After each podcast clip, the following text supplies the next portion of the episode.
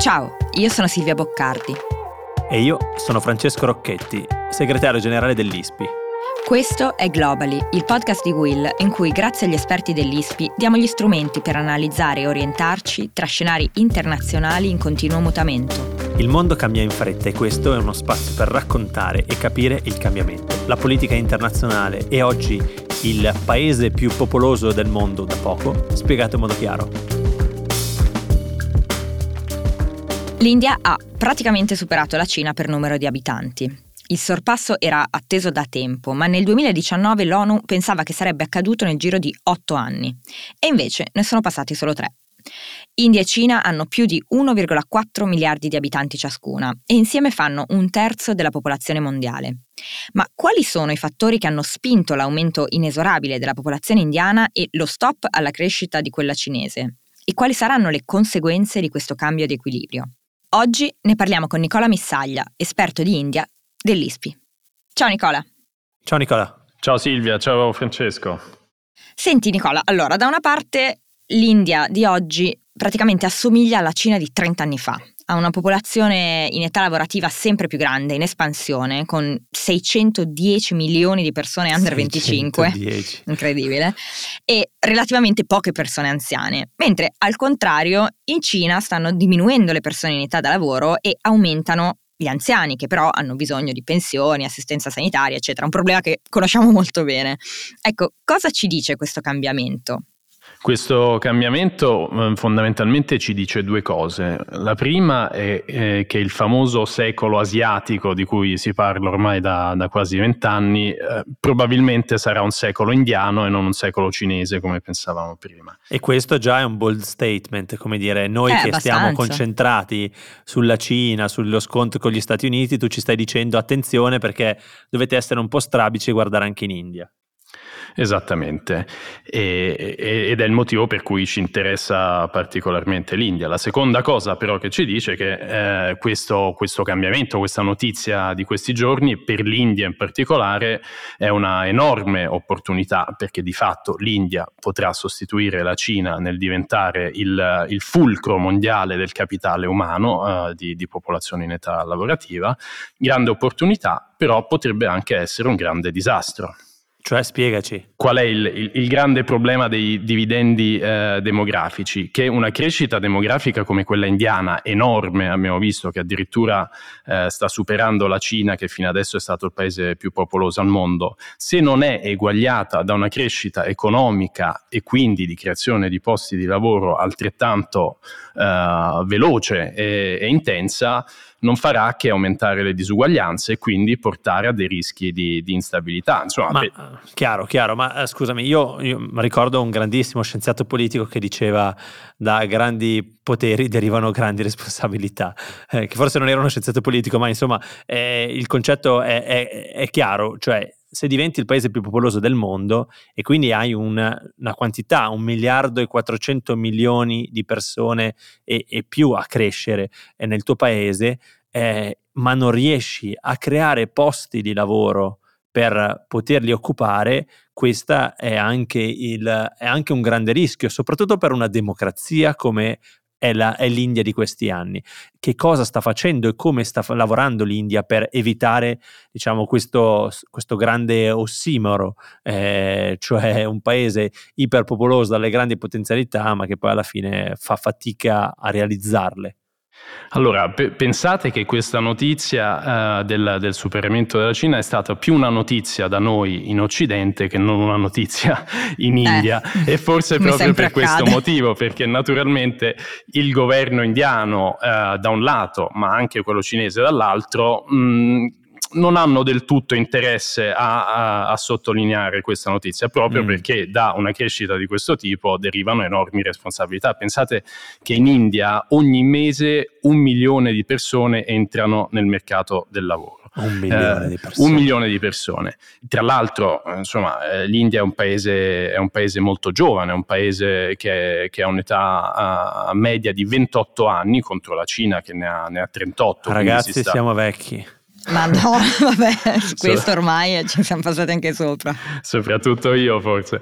Quindi ecco, un milione di persone eh, che entrano nel mercato del lavoro ogni mese vuol dire che il governo fondamentalmente deve creare posti di lavoro per un eh milione sì. di persone al mese e questa è una, è una grandissima facile. responsabilità. Un milione di posti di lavoro come si creano? Non si creano solo con i servizi, con, con non so, lo sviluppo tecnologico, ma si creano con, senz'altro con, con l'industria manifatturata manifattoriera che però certo. richiede enormi investimenti, richiede un'apertura eh, all'estero, che poi questa tradizionalmente è stato un problema dell'India, quello di non essersi mai veramente aperta agli investimenti stranieri, quindi a creare a, a fabbriche, creare industrie e, uh, e assorbire questa forza lavoro enorme che entra nel mercato. Perché bisogna assorbire la forza lavoro? Perché eh, altrimenti le persone sono uh, disoccupate, sembra molto banale, sono povere, sono più disuguali rispetto eh, alle fasce ricche della popolazione e questo naturalmente in un, uh, in un paese crea, crea, instabilità sociale e può creare instabilità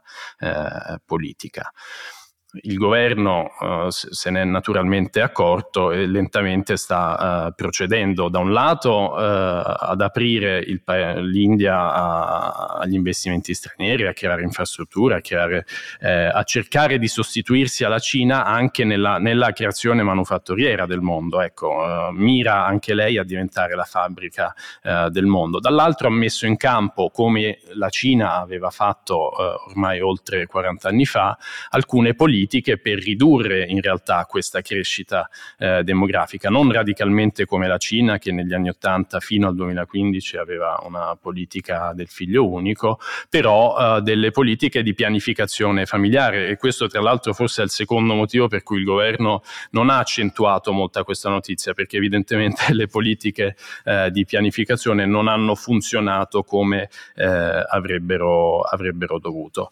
Mm, c'è anche un altro lato di questa, ah di questa notizia, insomma, perché noi eh, in Occidente eh, stiamo guardando molto da vicino l'India, un po' perché è diventato l'ago della bilancia geopolitico eh, nei nuovi equilibri ecco, del, del, mondo, anche rispetto alla guerra in Ucraina, dall'altro proprio per questa questione demografica, insomma, il paese più grande del mondo, la democrazia più grande del mondo, il paese a cui si potrebbe guardare per il nostro futuro.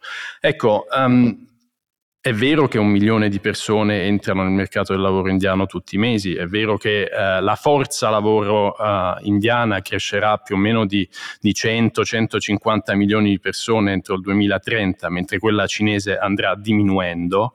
Mm, però questa forza lavoro, chi è questa forza lavoro? Eh, e questa è una, è una, cosa di cui un, un, po' meno si parla, diciamo, dalle nostre parti.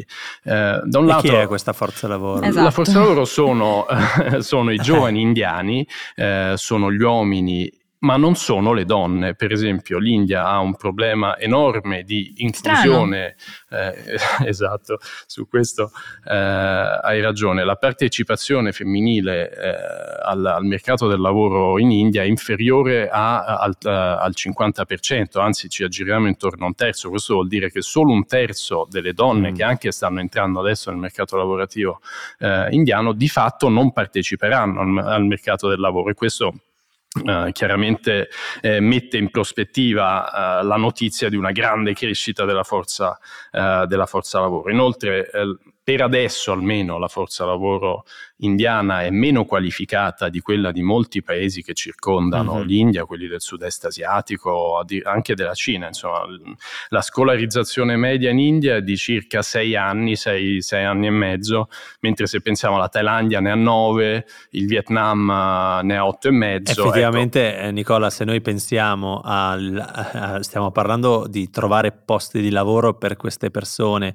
ma pensiamo anche alla difficoltà di scolarizzare una popolazione di un miliardo e 400 È milioni chiaro, di persone certo. in un regime democratico. Sappiamo che in altri paesi della regione, eh, in India in primis, chiaramente ci sono delle regole che non, possono, cui, che non possono essere derogate e quindi forse è anche più semplice. Sicuramente è una grandissima sfida anche per la Cina, perché anche la Cina ha un miliardo e 400 milioni di persone, ma è, è chiaro che... Eh, è una sfida trovare, riuscire quindi a formare un personale docente, di insegnanti per poter, eh, in, per poter appunto eh, far apprendere alla popolazione. È una sfida le infrastrutture, perché l'India sappiamo è anche un paese in forte crescita dove le infrastrutture non sono così sviluppate. Quindi, come dire, tante cose che forse diamo per scontate nei nostri paesi e, e che forse daremo per scontate in tanti paesi in crescita, in un paese che è un continente, lo possiamo dire, ecco, non è proprio così scontato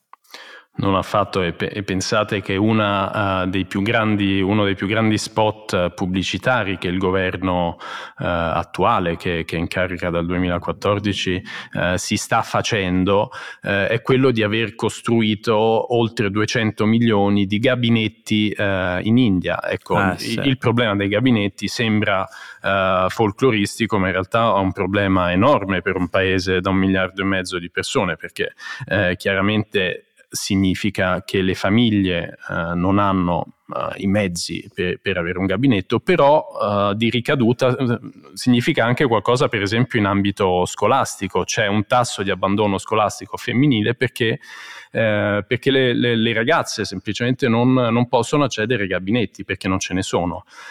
quindi insomma questo...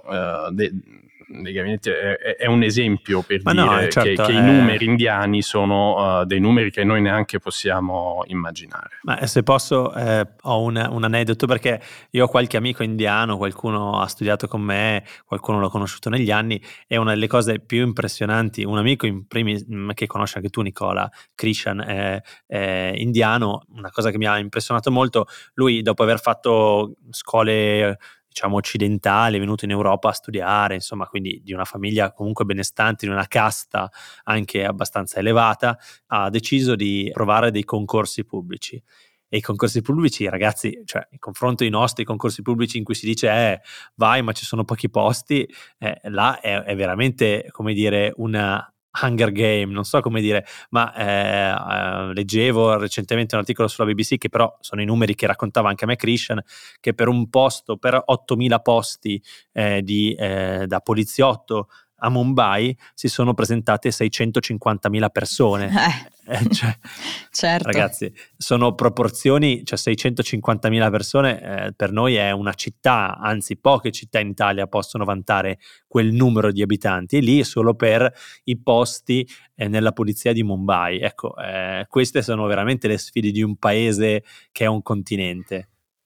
Sì, ed è il motivo ecco, per cui dobbiamo puntare i nostri occhi sull'India, però eh, sul, sul, lato positivo di tutto questo c'è, c'è da dire, ecco, l'India eh, ama chiamarsi la democrazia più grande del mondo, è vero che ha un, che ha un governo al momento eh, nazionalista, che le libertà civili in, in, alcuni casi sono in difficoltà, però rimane una de- democrazia. Pensate eh, che potenziale può avere un paese da un miliardo e mezzo di persone nazione che è anche una democrazia eh, e che di fatto, diciamo, nelle sue basi costituzionali, nelle sue basi culturali, tiene i diritti, ecco, tiene, tiene al pluralismo e i diritti, è un paese fondamentalmente pluralista, ecco, nonostante, eh, nonostante l'attuale governo. Se questa diventasse la nuova potenza asiatica o addirittura una delle nuove potenze mondiali, insomma, eh, è sicuramente un paese da, da tenere d'occhio.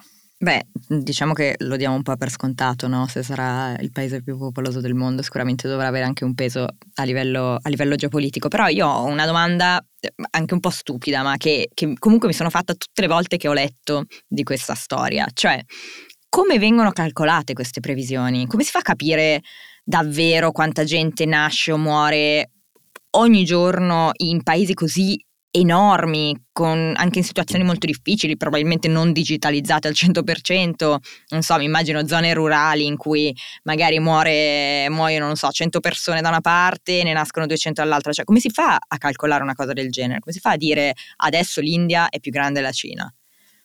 Ti stupirai, ma in realtà l'India è un paese molto digitalizzato. è vero che non hanno uh, i gabinetti, ma um, va detto che, che, che, l'India ha fatto dei passi avanti enormi nella digitalizzazione. Mm, basta andare a prendere un tuk-tuk uh, a New Delhi e puoi tranquillamente pagare con il uh, cellulare o con, con alcune con alcune app. Allora, di fatto non si può calcolare nella, eh, precisamente, pensate l'ultimo censimento nazionale in India è stato fatto nel 2011 e per ovvi motivi, perché tutto ciò eh, che, che, riguarda l'interità, eh, l'intera popolazione eh, impiega enormi resor- risorse pubbliche, tantissimo tempo. Le elezioni stesse in India durano almeno sei mesi, le elezioni nazionali, perché ogni Stato vota per sé. Quindi non si sa precisamente, però esistono eh, modelli statistici e l'India va detto eh, come anche la Cina è un paese fortemente burocratizzato, quindi non c'è solo lo Stato centrale, però ci sono poi anche tutti i municipi che pur lavorando